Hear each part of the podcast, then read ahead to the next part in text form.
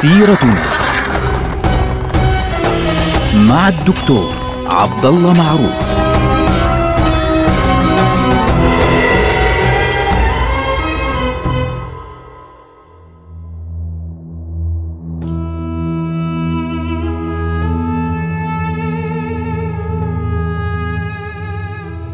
السلام عليكم ورحمة الله وبركاته. سيرتنا سيرة هذه الأمة ونحن الآن مع عهد بني أمية مع الدولة الأموية. توفي عمر بن عبد العزيز رحمه الله بعد أن نشر العدل بين الناس في سنتين من خلافته رحمه الله وتقبله في الصالحين. طبعا عمر بن عبد العزيز قبل وفاته كان العهد من بعده إلى يزيد بن عبد الملك وكتب له في ذلك كتابا يعني يقول له يوصيه فيه فعليا يقول له فيه بسم الله الرحمن الرحيم من عبد الله عمر إلى يزيد بن عبد الملك سلام عليك فإني أحمد إليك الله الذي لا إله إلا هو أما بعد فإني كتبت وأنا دنف من وجعي وقد علمت أني مسؤول عما وليت يحاسبني عليه مليك الدنيا والآخرة ولست أستطيع أن أخفي عليه من عملي شيئا.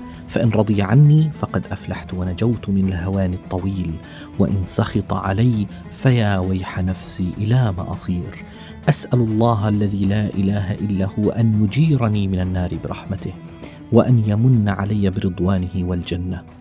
فعليك بتقوى الله الرعية الرعية فإنك لن تبقى بعدي إلا قليلا. والسلام.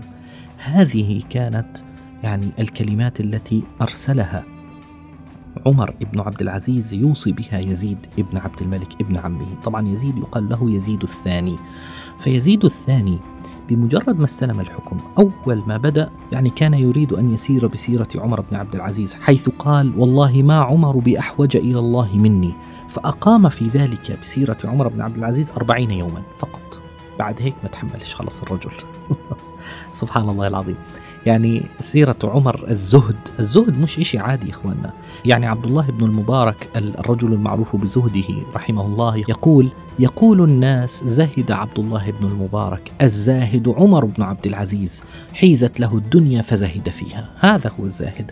فيزيد الثاني كان يريد أن يزهد مثل عمر بن عبد العزيز فلم يستطع ما قدرش فبالتالي المهم أنه 40 يوم عادت الأمور بعدها إلى ما كانت عليه سابقا فأعاد لبني أمية كل أعطياتهم السابقة وأعاد سيرتهم الأولى وعادت الأمور كما كانت قبل عمر بن عبد العزيز رحمه الله وتقبله في الصالحين.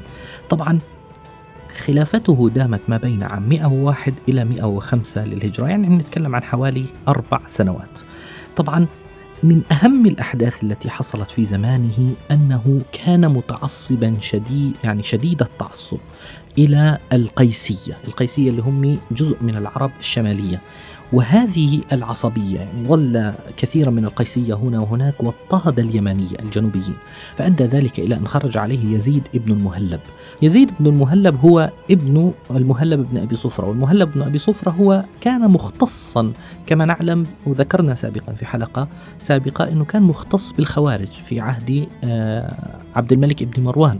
وابنه يزيد أيضا كان مختصا بضرب الخوارج وكان شخصية قوية جدا وكان من الكرماء. وكان من الكرماء. المهم أنه يزيد بن المهلب استولى على البصرة والكوفة والأهواز ومناطق في بلاد فارس وبايعه الناس وخاصة يعني في منطقة العراق. وكان ذلك يعني يمكن أن نسميها انتقاما من تراث الحجاج في ذلك الوقت وكان يقف معه هؤلاء الناس ضد أهل الشام ولكنها انتهت فعليا بمقتله آه على يد مسلمة ابن عبد الملك القائد الشجاع المعروف آه من إخوة آه يزيد ابن عبد الملك.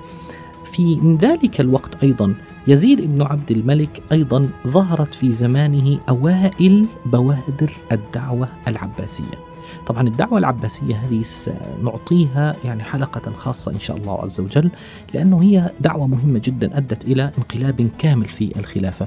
هذه الدعوة ظهرت في عهد يزيد بن عبد الملك على يد محمد ابن علي ابن عبد الله ابن عباس.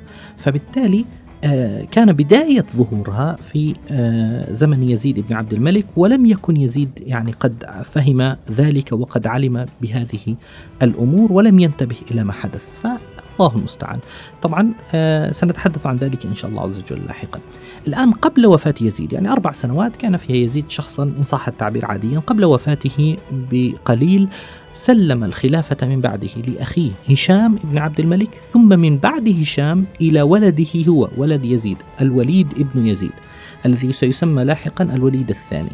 فإذا أول شيء الأخ اللي هو هشام ثم آه، ابنه الوليد اللي بيكون ابن أخو هشام يعني آه، وتوفي على ذلك. واستلم الحكم من بعده هشام ابن عبد الملك وهو من أجل هؤلاء الخلفاء الأمويين ومن أهمهم على الإطلاق. يعني هشام بن عبد الملك حكم عشرين سنة هو ثاني الخلفاء الأمويين من حيث طول فترة الخلافة.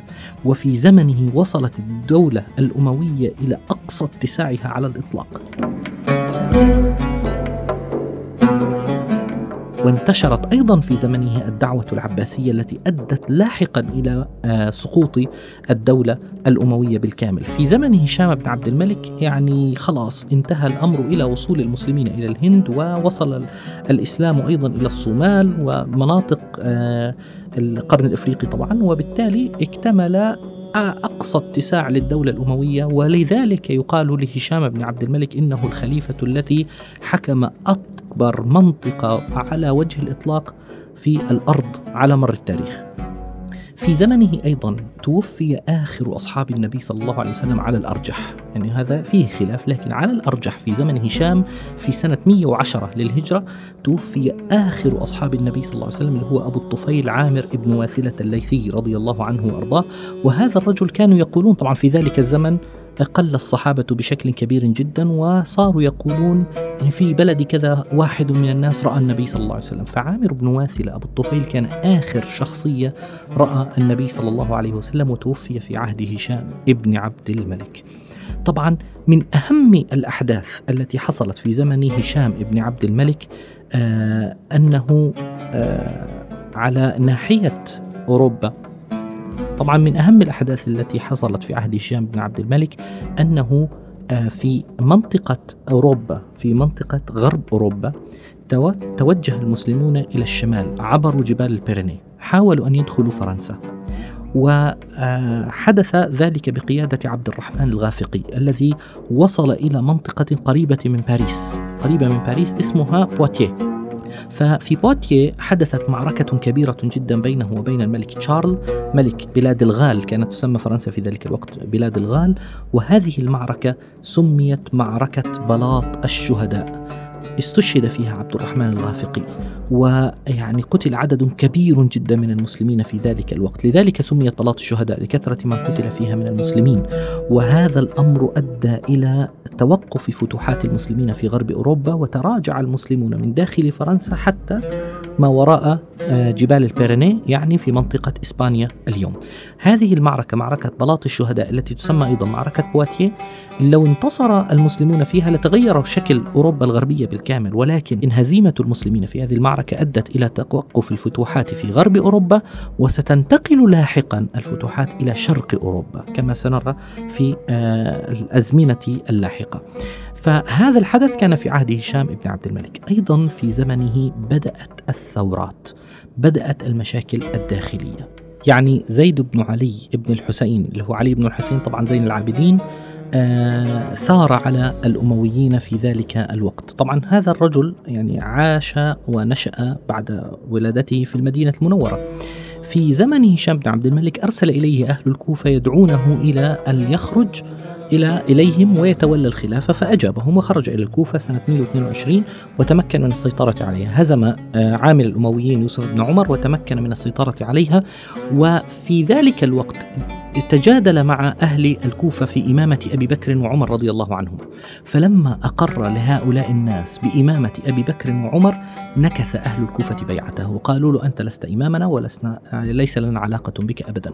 فبالتالي آه، عند ذلك آه، تمكن يوسف بن عمر من هزيمته وقتل بسهم يوم الثاني من صفر عام 122 للهجرة. أيضا من الثورات المهمة التي حدثت في زمن هشام بن عبد الملك ثورة البربر. بدأت في آه، طنجة بالمغرب.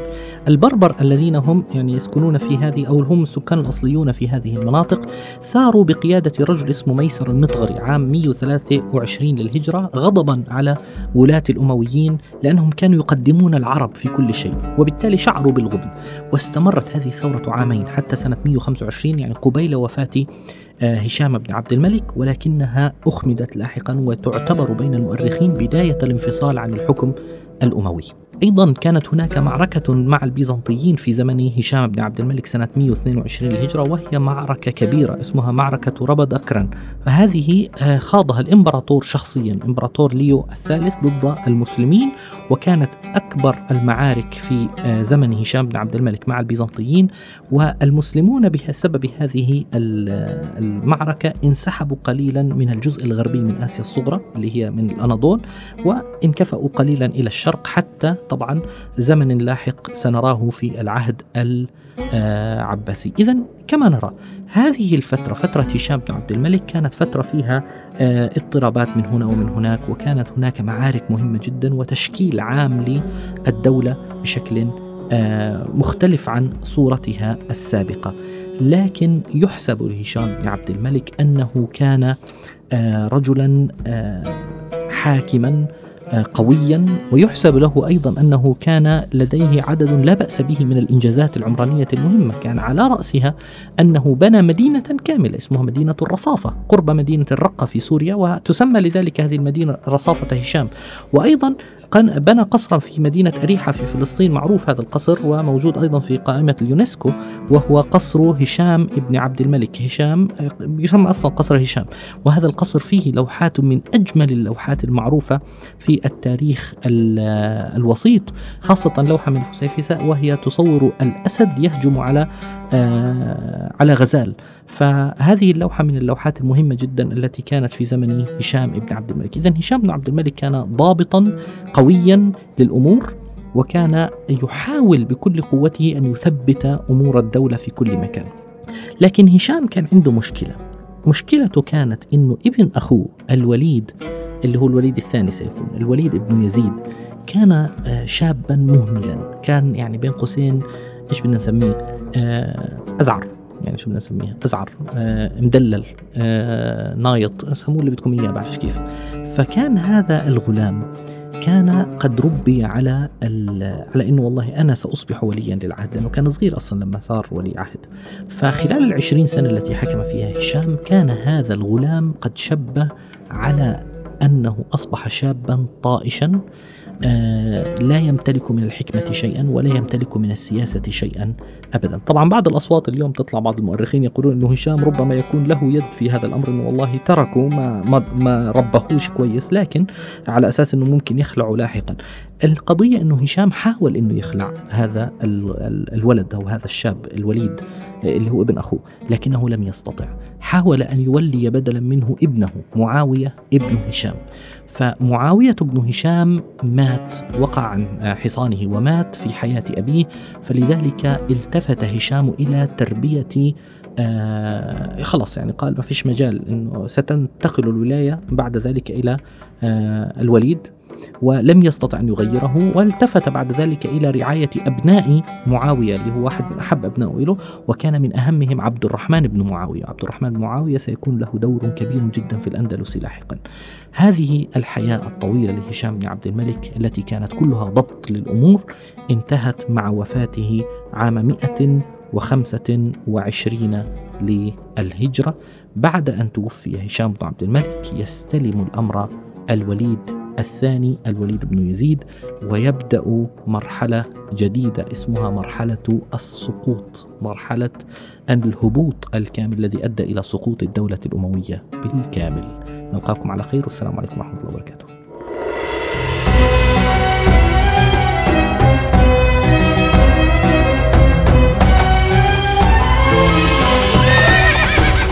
سيرتنا